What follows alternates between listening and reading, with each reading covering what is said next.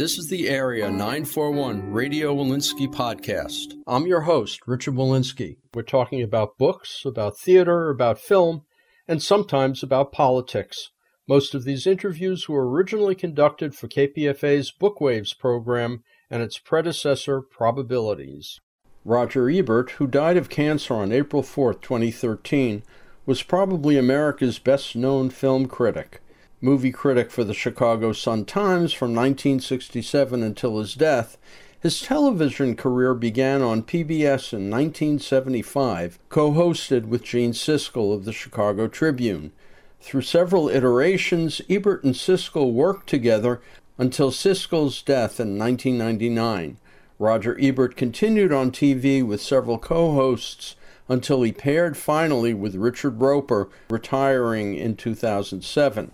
Along the way, Roger Ebert wrote several books, including his four book Great Movies series, a best selling memoir, Life Itself, which became a film, various yearly guides, and several collections of his reviews.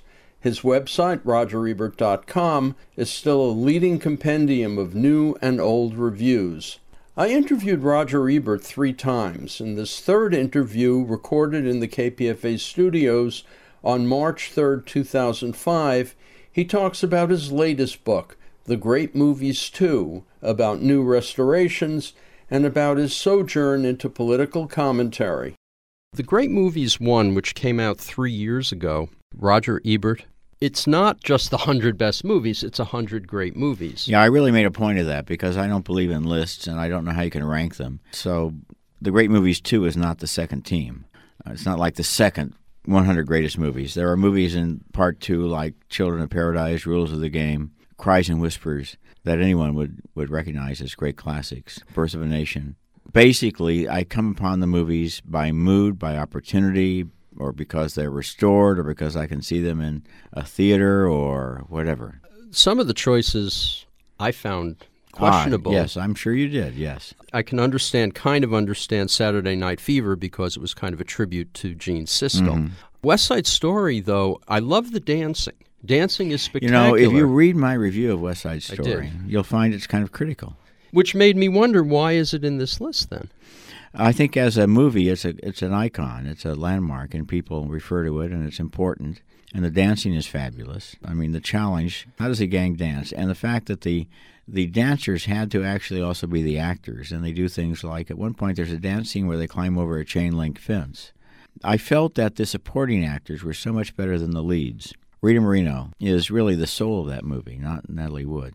But also in my review of The Color Purple, I point out that while I'm really, really, really involved in the characters played by Whoopi Goldberg and Oprah Winfrey, some of the other characters, especially the male characters, are really one dimensional and almost comic caricatures.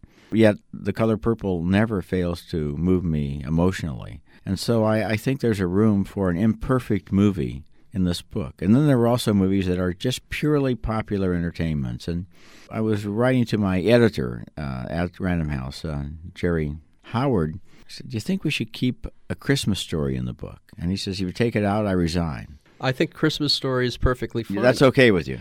I, well, I guess it's yeah. a kind of movie yeah. that I mean I probably have seen it ten times.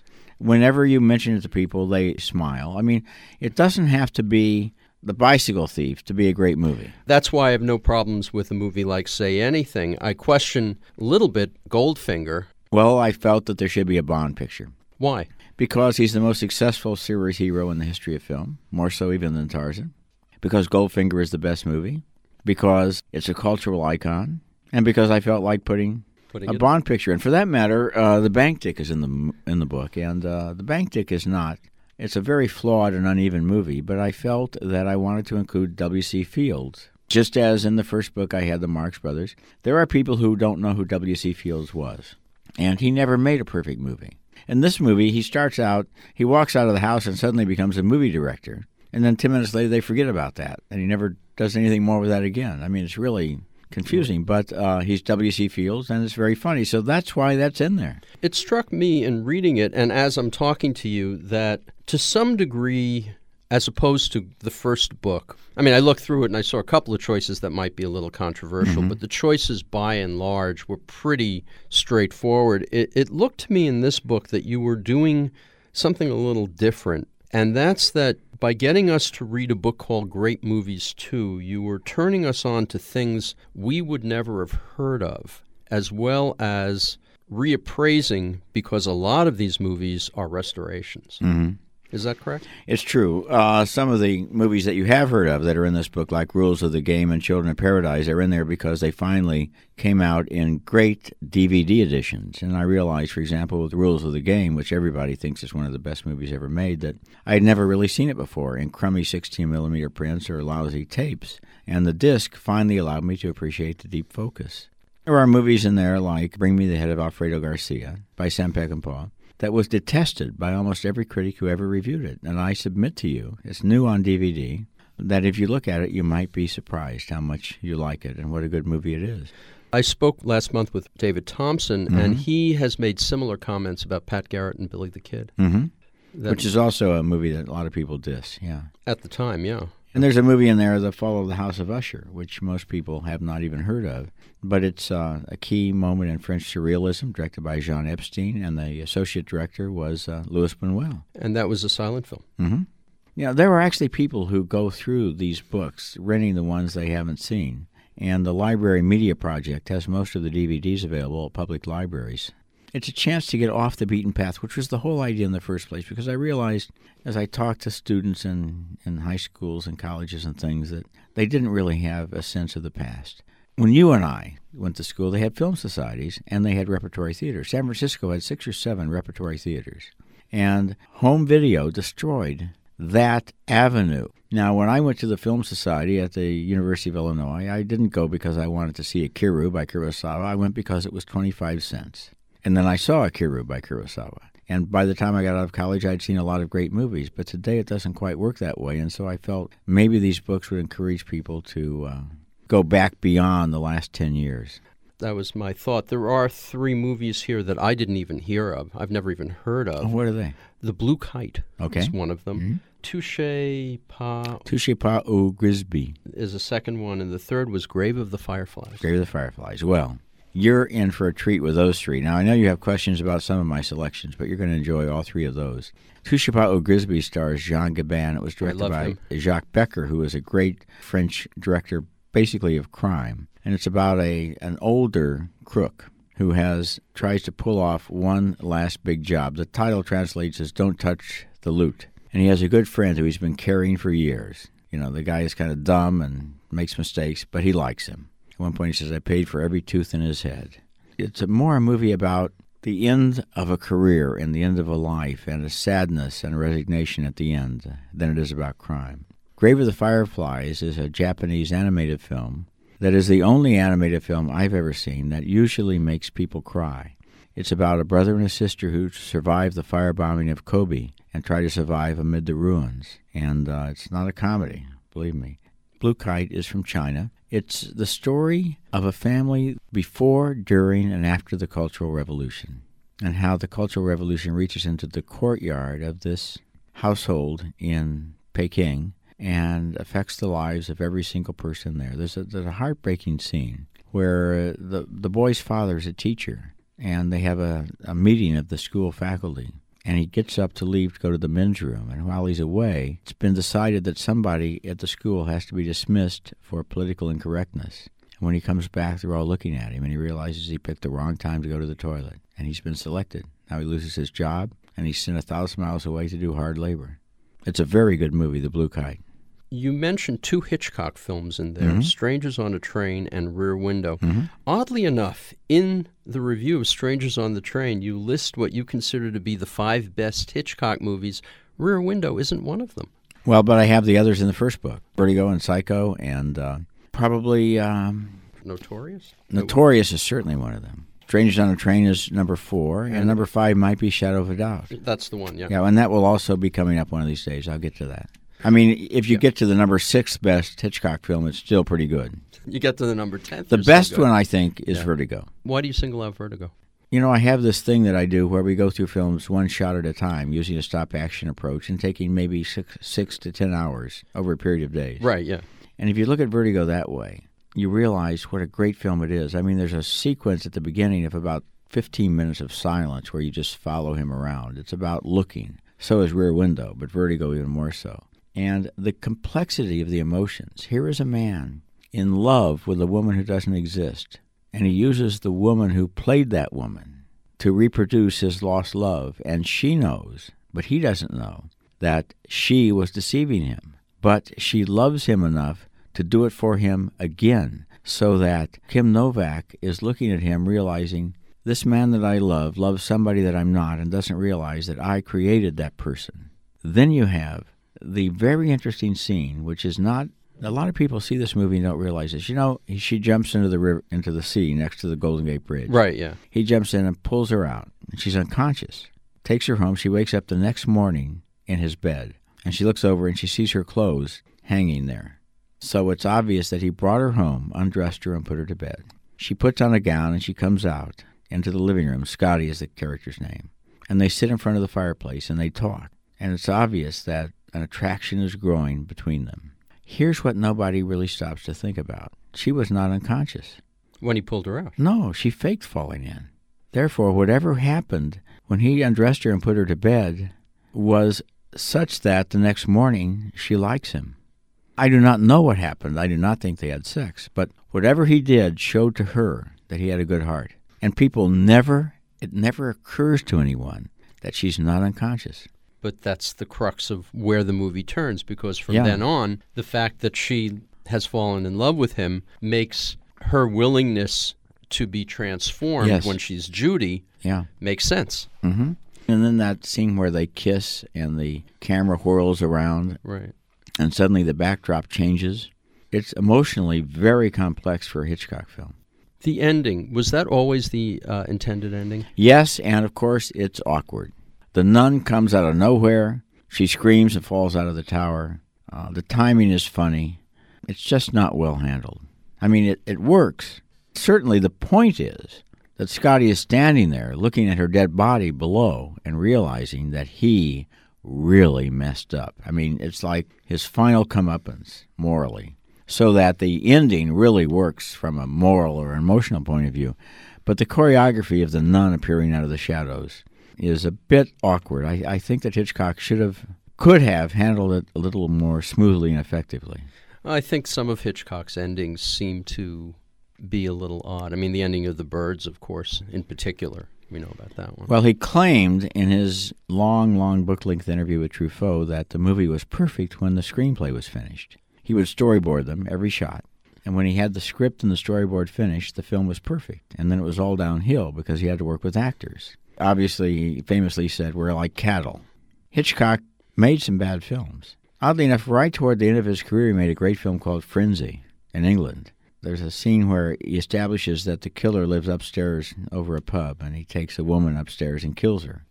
And then later, the next time, he takes a woman upstairs, and the camera stays outside and never goes in. It's kind of a master stroke because you realize in your imagination that the longer the camera stays outside, the worse things are becoming. Roger Ebert, one of the focuses of this book, The Great Movies 2, is the reconstruction and the restoration.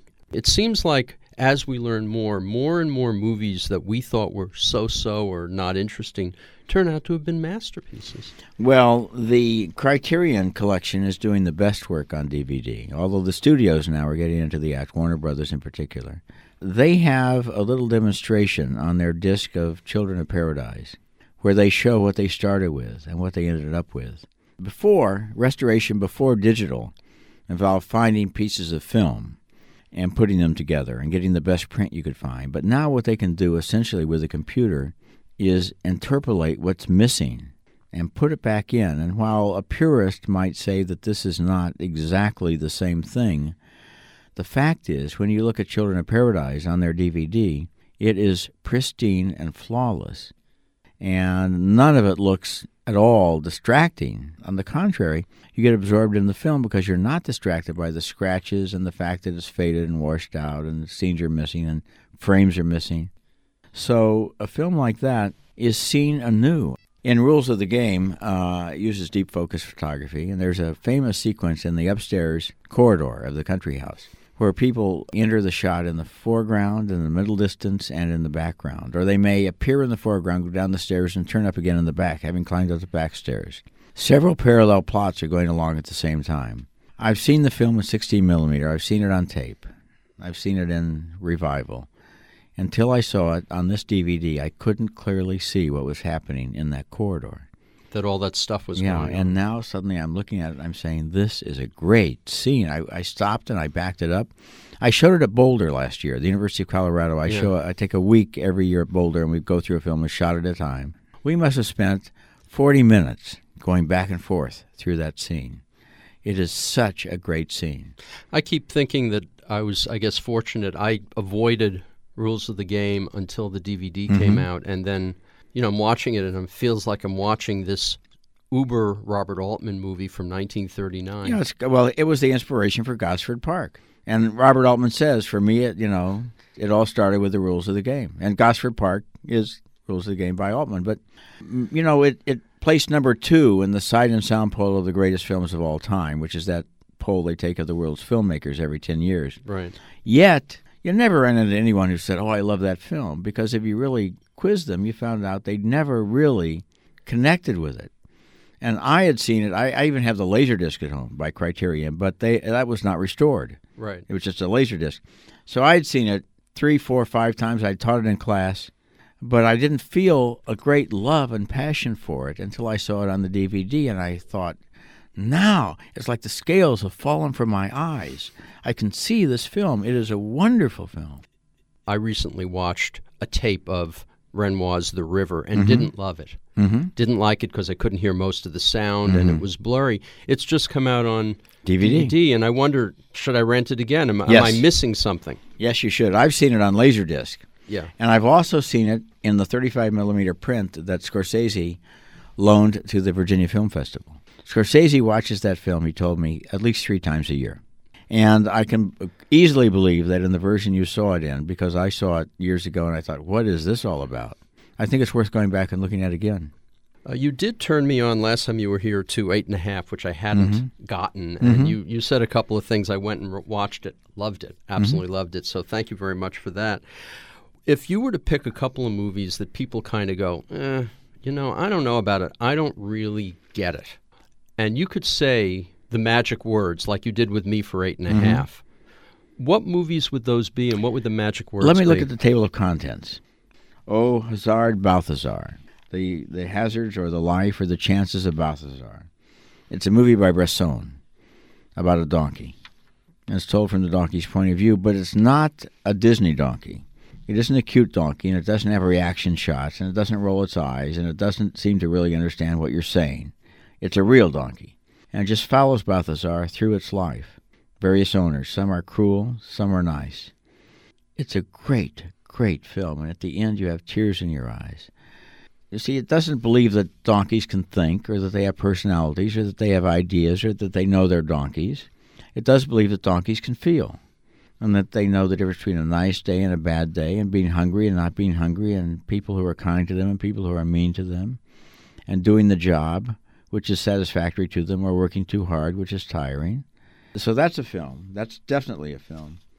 Some people would probably wonder why um, Beat the Devil, you know, by John Huston with uh, Humphrey Bogart and Peter Lorre and Robert Morley and Gina Del- Right. Lollobrigida. What's so great about that film? Well, the great thing about it is all those people got together with a with Truman Capote writing the screenplay every night for the next day's scenes and made it up as they went along in a happy-go-lucky, carefree fashion that is one of the goofiest and silliest films you'll ever want to see. Touch of Evil is a great film, Mm-hmm. but I recently saw the restored version. Uh, Walter Murch, I think, Mm-hmm. did it. Incredible film. It just small changes just add up in that film. Yeah. It was actually uh, an attempt to reconstruct Welles's original cut. Will there ever be? Is it possible? Might it ever turn up? The end of the Magnificent Amberson. Yeah. Well, it hasn't turned up yet. That would be the Holy Grail. That and the missing six reels of Greed by von Stroheim. Roger Ebert, a San Francisco critic named Mick LaSalle has written two books Mm-hmm. about pre-code film, and I've gotten into it. Do you go that far back and watch a lot of pre-codes? I haven't made it a point to look at pre-code films, but I've seen a few of them. For example, Trouble in Paradise by Right. Lubitsch, which is a very adult film. We're now entering another pre-code period where a new code is going to come in. You think? There is a group of people in this country who really want us all to be held at the level of juveniles, and uh, it's kind of an insult to adults. But uh, the the five hundred thousand dollar fines that the FCC is going to levy against certain words or expressions on the radio or television. You see, if you fine them five thousand or ten thousand dollars, let's let's assume that they have the right to fine because they're public airways. Okay, you know, if you get fined ten thousand dollars, your management is going to be mad at you, and they're going to tell you don't do that anymore. If you're fined five hundred thousand dollars, you're out of a job, and so is your manager. I mean, it's like a a, a nuclear bomb. Five hundred thousand dollars for one word, and only thirty-eight of our Congress people voted against it. Most of the Democrats voted for it too. What are they thinking of? Now there's a bill to apply the same strictures to cable television. It's as if a very small minority of people who have an extremely rigid idea about what is acceptable are using the law in order to limit the freedom the rest of us have to see and say what we choose. The popularity of films in early Mm-hmm. 1934 showed nobody wanted the code uh, to be enforced. There Except was a code. really it was the Catholic Church. Uh, it was Catholics and Protestants Mm-hmm. both. But it also had a lot to do with the cowardice on the part of the owners of the studios who were Mm-hmm. Jewish and who feared this was 1934 Mm-hmm. the rise of anti Semitism and that they would be blamed for cultural depravity in America. To that extent, would Hollywood cave in or are they fighting back today? T- today, you mean? Well, for example, when Passion of the Christ came out and didn't get a nomination for an Oscar, people like Michael Medved took to the airwaves to accuse them of being anti anything that was Christian. Actually, they're anti anything that opened last February. The only February opening that ever won an Oscar was Silence of the Lambs because they usually nominate films that came out in the fall. There's a wonderful book about the early days of Hollywood and the Jewish pioneers by Neal Gabler, who really zeroes in on the fact that they wanted to be, they wanted to send out the image that they were Americans. They were not foreigners. And many of our images of America were created by Jewish immigrants who were more American than anyone else for that reason, for self protective coloration, among other things. And also probably because they were sincere enough. But they were concerned about censorship in that way. Today, it's not a racial thing in terms of management. They're very afraid of any very loud minority group. The reason that mainline studios didn't make Passion of the Christ in the first place was because they didn't want to deal with religion at all. Not that they were anti Christian or didn't like Jesus, but that it's just better to make a comedy, you know, with Adam Sandler and uh, and four letter word jokes that I can't say for use of without being fined five hundred thousand dollars than to make a movie that is about anything. You know, the five nominees for Best Picture this year were all films nobody wanted to make. And that happens year after year. Monster. Monster was going to go to DVD. We did it three weeks early on our show, and our show actually, when our show played, the studio said, let's take it out theatrically. Frequently, they make a great movie and they don't know they've made a great movie. Well, I think that's always been the case, and uh, certainly in this in great movies too. We see several cases, but one thing that you and Siskel and now you and Roeper can do is you can affect at least some kind of change by promoting these films on the air. I mean, that gives you an advantage over the average citizen or even somebody who's talking about it on a place like KPFA. It's a responsibility because it's the only television show that will tell you that a movie is bad. You know, if you watch most entertainment tele, uh, there are critics on various stations. That's true, but I'm talking about like a regular weekly show or a daily show. The entertainment programs are all about. Um, we're going to show you the new trailer. First, look at the new trailer, or um, this is coming out next week, or here's a hotel room interview with a star, or here's some shots of their wedding, their divorce, their trip to the beach. Everything except is the movie any good or not. It's like they never let that last shoe drop. Do you get complaints from the Christian right? Sometimes I get complaints from all over the place. Right now, I'm considered to be a racist because I didn't like Diary of a Mad Black Woman, and uh, I, I don't think it's a good movie. Doesn't make me a racist, but you know that's. Uh, uh, I've been unpopular recently. Right now, I'm unpopular with some African American churchgoers because Tyler Perry is this Christian playwright who is actually the most successful playwright in American history, even though most people in the dominant culture have never heard of him. And uh, the Diary of a Mad Black Woman stars him in drag as a character in Madea, who was beloved on the so called Chitlin Circuit. That's what they call it. I know it sounds offensive, but it's called the Chitlin Circuit in the black community. Okay, then also a lot of the people in the disabled community are mad at me because I liked uh, Million Dollar Baby, and they feel that the ending of that movie is seriously wrong. I agree with them. I don't think that Frankie should have done what he does either at the end of that movie, but I believe that he would have done it. And so that's my standard. What kind of movies will we get if the characters could only do what we approve of? But that brings up something Tim Robbins was saying on uh, on Bill Maher, which was that it seems usually that it's only the right wing. I mean, you're mentioning Mm-hmm. disabled people, but it's only the right wing that really complains about political stuff. The left generally leaves it alone, but maybe that's not true. Well, let me tell you something that I know is probably going to sound biased. I get a lot of email because my website has a feedback link. The right wing, generally speaking, sends me hate mail, insulting me. I mean, I've lost 100 pounds and I'm still being called fat by people who haven't checked me in the last two years. I'm a fat pig. I'm this and that. I should do this and that to myself and anatomically. It's invective. It's it's hateful and it's vile. The left wing, when they disagree, send you these endless arguments. You get an email that's four pages long, and you really don't understand the World Bank and its function in the third world. So let me try to explain it to you. So that's a phenomenon that the, the left wants to reason you with you and l- use logic, and the right just wants to call you names. And I'm using that as a generalization, but so help me God, if you look at my email, you'll see that that's what's there. Roger Ebert, that brings us, say, into politics per se, because you have done political commentary. Mm-hmm. Isn't that to some degree the state of how America works? The right wing just screams and rants and hates, and the left tries to explain itself. Well, there is a there's an old-fashioned right wing. Now, I'm probably going to make you mad by telling you this. See, I don't think Schwarzenegger is such a bad guy. He plays by the rules we used to play by. There used to be Republicans and Democrats, and we disagreed and we had our arguments, and maybe a Democrat got elected, maybe a Republican got elected. They were civilized. Now it's scorched earth. I mean, the Bush uh, enemies list.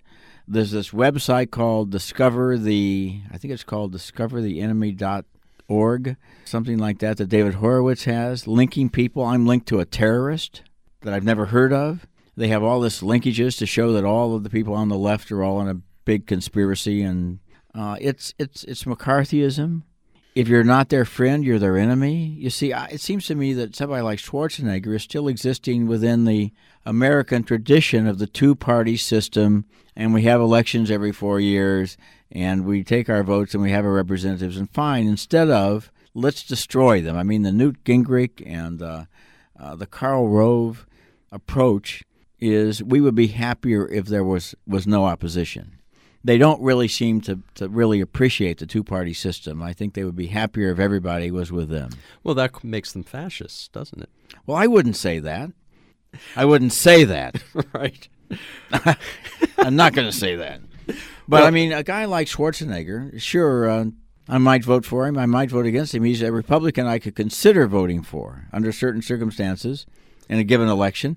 He's a reasonable person. He, I may not agree with him all the time, but he exists in the same political universe that I exist in. Have you met him? Have Yes, you talked to many many times. And There used to be a film festival in Dallas, Texas, where film critics invited films, and I invited Pumping Iron, and he came, and it was shown twice. And between the screenings, he was in the green room reading his textbooks for his business class. I said, "What are you doing?" He said, "Well, if the acting doesn't turn out, I can always fall back on real estate." So later, he made Conan, and he came to Chicago to be interviewed. I said, How is it going? He says, Do you remember our conversation in Dallas? And I said, Yes. And he said, Well, so far, I've still made more money on real estate. I mean, the sight of him back there with his yellow legal pad taking notes for his MBA gave me a different idea of him than the muscles. And I realized then that he was a man who was very ambitious and wasn't stupid. And I've always liked him as a person, and he kids himself. And uh, I'm beginning to sound like, you know, I'm a big supporter of Arnold Schwarzenegger. Well, the fact is, he doesn't offend me at all. He exists, as I said, in the old days, like in Illinois, you had two famous senators, Dirksen and Douglas. Dirksen was the Republican majority leader, and Douglas, Paul Douglas, was a great fighting liberal. They used to go on the radio once a week from WBBM in Chicago and have a debate for half an hour. We always listed, listened in our household. Once a week, the two of them debated things. They talked to each other. I mean, now it's it's the Bush administration doesn't want to talk to anyone unless it's some phony baloney guy that they pay to stand up and ask prepared questions. Roger Ebert, I think entertainment and politics are mixed. I mean, mm-hmm. when we read Frank Rich every week in the Times, mm-hmm. we see that. As a movie critic and entertainment critic, do you see any way that the entertainment industry can lead us out of the abyss, or are they just kind of diving in? By and large, the studios want to make money, and they can make money by making special effects pictures for teenage boys, and by making horror films, and by making raunchy comedies. And that's by and large what they do. The Oscar pictures, you know, the, the story is that Oscar season starts at the Toronto Film Festival the weekend after Labor Day. Actually, it starts a week earlier at Telluride, which is run by your own Tom Luddy right here in Berkeley. But anyway, that's kind of under the radar. So we get good pictures in the fall, but they're pictures no studio cared about. Ray, which looks like it might be a mainstream picture, I mean, after all, Ray Charles, turned down by every studio in Hollywood, some of them twice under different managements financed independently. Hotel Rwanda, completely independently financed. No studio cared about that. Even Million Dollar Baby, Warner Brothers, where Clint Eastwood has made millions of dollars for 25 years, rejected it. And it took independent money out of Chicago to get that movie going. So the good movies have to make themselves. The bad movies get made. That creates this two tiered system. Mm-hmm. And the two tiered system is that the good movies are made on a shoestring with no support, and the bad movies get all the money they want. Yes, but sometimes they certainly lose a lot of money. I mean, I wonder how much money Alexander will lose. Well, given its foreign sales, not as much maybe, as we would think. And given not. DVD, Van Helsing may actually make money. Well, it may. But you know, the, the, the thing that I'm proud about with our television show is that we review independent films, foreign films, and documentaries. And we will review a film that is only playing in two or three markets. And sometimes we review a film before it opens because we're afraid it might not open, like Monster. I said, let's go with this right now, three weeks early. This is one of the greatest performances that I have ever seen. I didn't talk with Richard about it, I talked to the producer. Apparently, Richard talked to the producer too because he agreed with me, but we don't talk to each other because that would be wrong before we do the show we went early with My Dinner with Andre a long time ago, uh, a movie called One False Move. We went early with. The only Oscar winner I remember that never actually made it into films was a movie with Jessica Lange called Blue Skies. Mm. Was that before you guys were doing no, it? No, I've, I've seen it, yeah. That was after you guys started doing yeah, your uh-huh, show, yeah. yeah. Mm-hmm. And you, that didn't happen, but I guess now you're a little bit more hip to it. Yeah. Or, it's important. Somebody was saying at a book signing today, oh, I missed the dog of the week. Remember years ago we had the dog of the week? We decided to drop the dog of the week because we felt we'd rather use that time to review another movie. And we will review independent films, low budget films, foreign films. We will do that on our show, and I'm proud of that. Our show is not necessary to review Spider Man 2, even though it was a great superhero movie. I mean, you have to be able to understand that Within each genre, there are better and worse films. Spider Man 2 was the best superhero movie since Superman, so I was happy to say that. But on the other hand, we'll also review something like Born in the Brothels. Do you sometimes feel as if it's a little bit weird to be giving a thumbs down to a movie that doesn't quite work with great ambition and giving thumbs up to a movie with no ambition that kind of does work? There's a contradiction that's involved in any rating system. You know, I hate the stars. In the paper, I give one to four stars. And people say, well, how could you give this one three stars and this one two and a half stars? And I just, all I can say is it's relative. It's relative within genre and expectations. Because if you gave Citizen Kane four stars and Rules of the Game four stars, then would you also give Million Dollar uh, Baby four stars, or would it only be three stars? You see, compared. I just prefer not to even discuss that, you know. And the thumbs up and thumbs down. Uh, Siskel's argument was when you talk to a friend, they want to know should I go see it or not. They don't want to know you should go see it three quarters of the way. They don't want to know about two and a half stars. You know, they want to know yes or no. That's what you want your friend to tell you. And or at least your friend, if they're a good friend, will say, "I hated it, but you you would probably like it." Now, a good critic will write a review where they either like the movie or don't like the movie, but at least the review will allow you to decide that you might like the movie. And one of the wisest things I ever heard was from Bob Shaye, the head of New Line. And they make a lot of horror movies. In addition to pictures like Lord of the Rings, they also make Friday the 13th. We have never liked a Friday the 13th movie, and they continue to show them to us as critics and give us clips so that we can trash the next one. He says, You guys don't understand. He says, The people going to Friday the 13th movies, they don't expect you to like them if we get our movie reviewed on your show, you can say it's total crap, but you have to show some clips from the film, and people watching at home are going to say, oh, you know, it's another Friday the 13th movie, and they're going to go see it. They don't care that it's bad. He's right.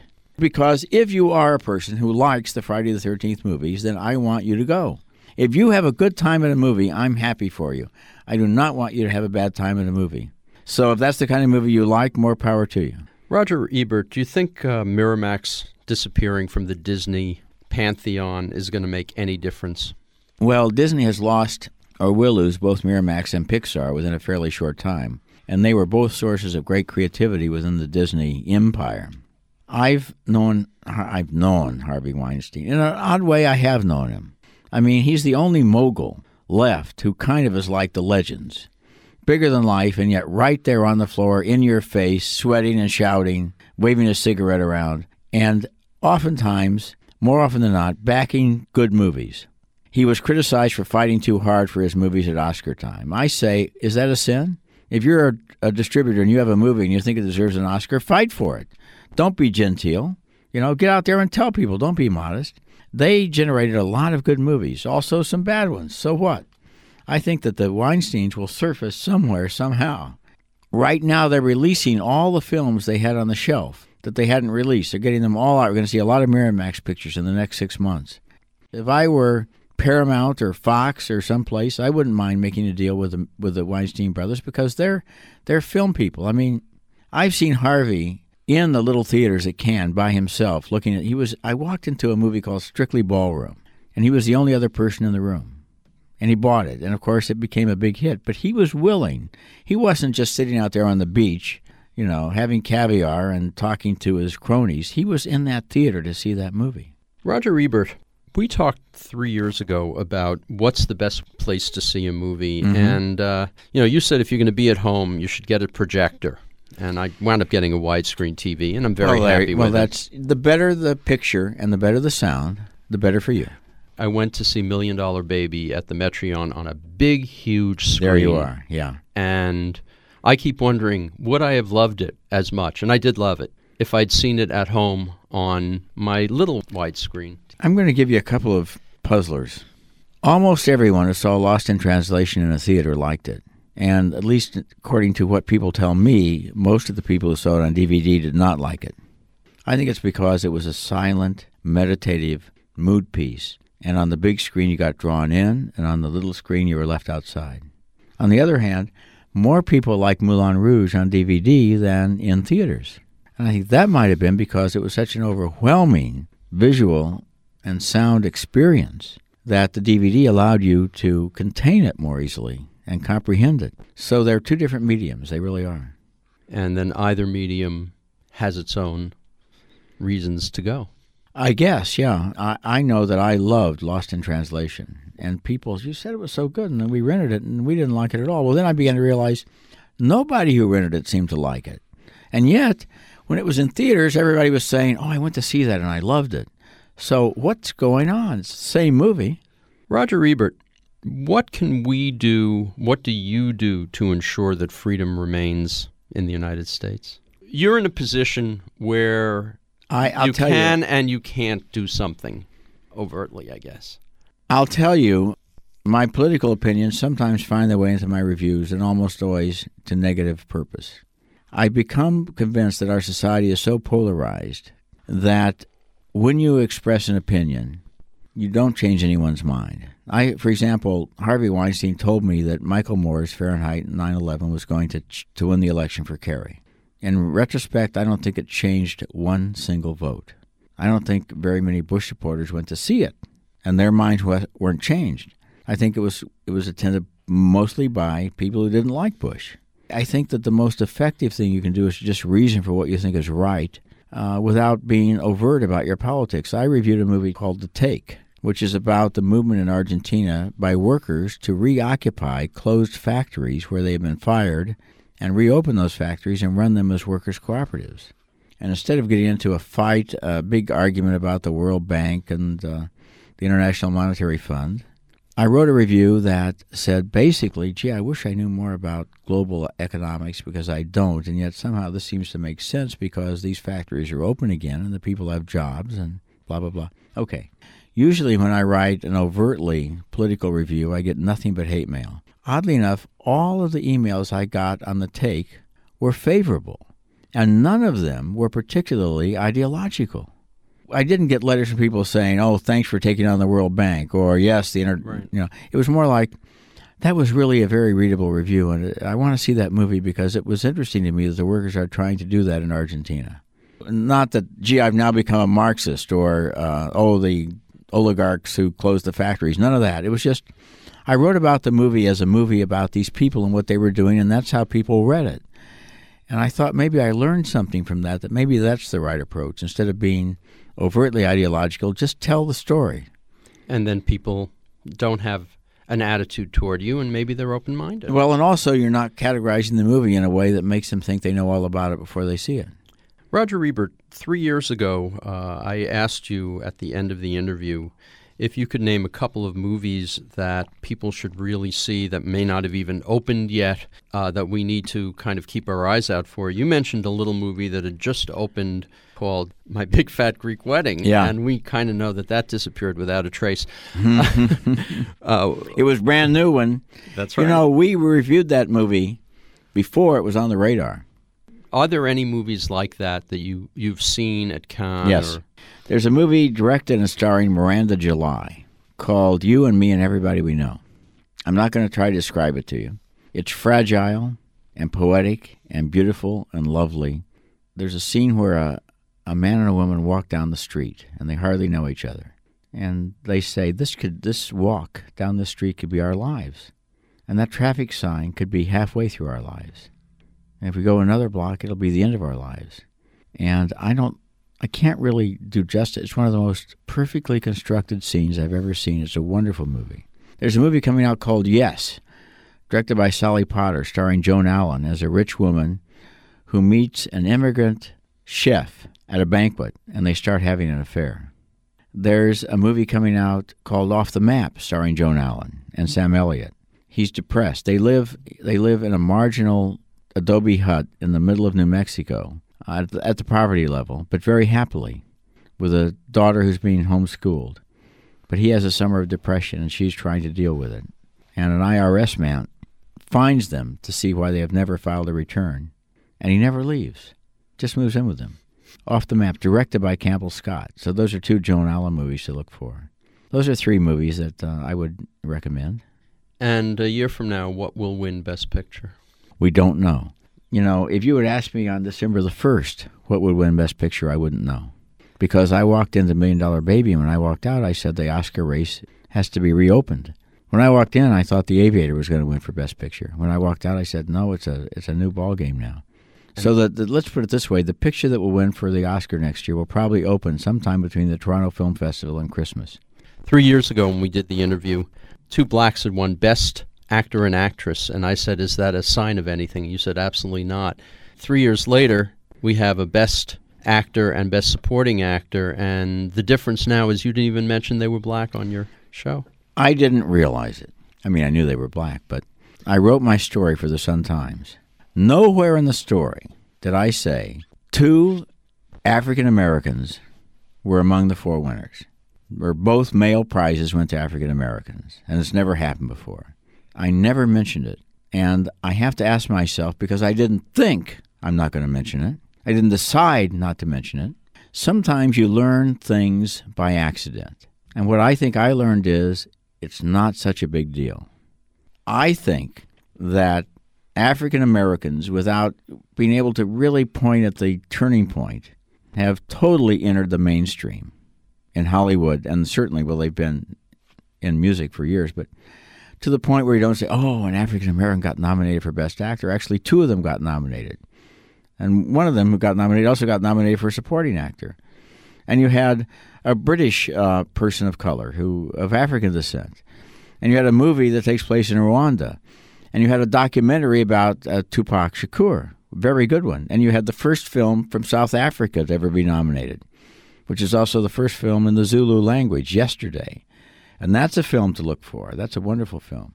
And you had a host who was African American. Had Beyonce singing six songs, three songs.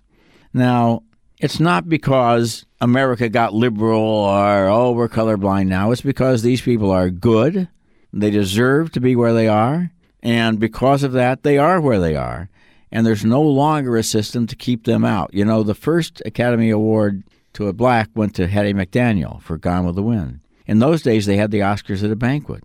She and her husband had to sit at a table by themselves. They did not sit at a table with white people. And things uh, are different now.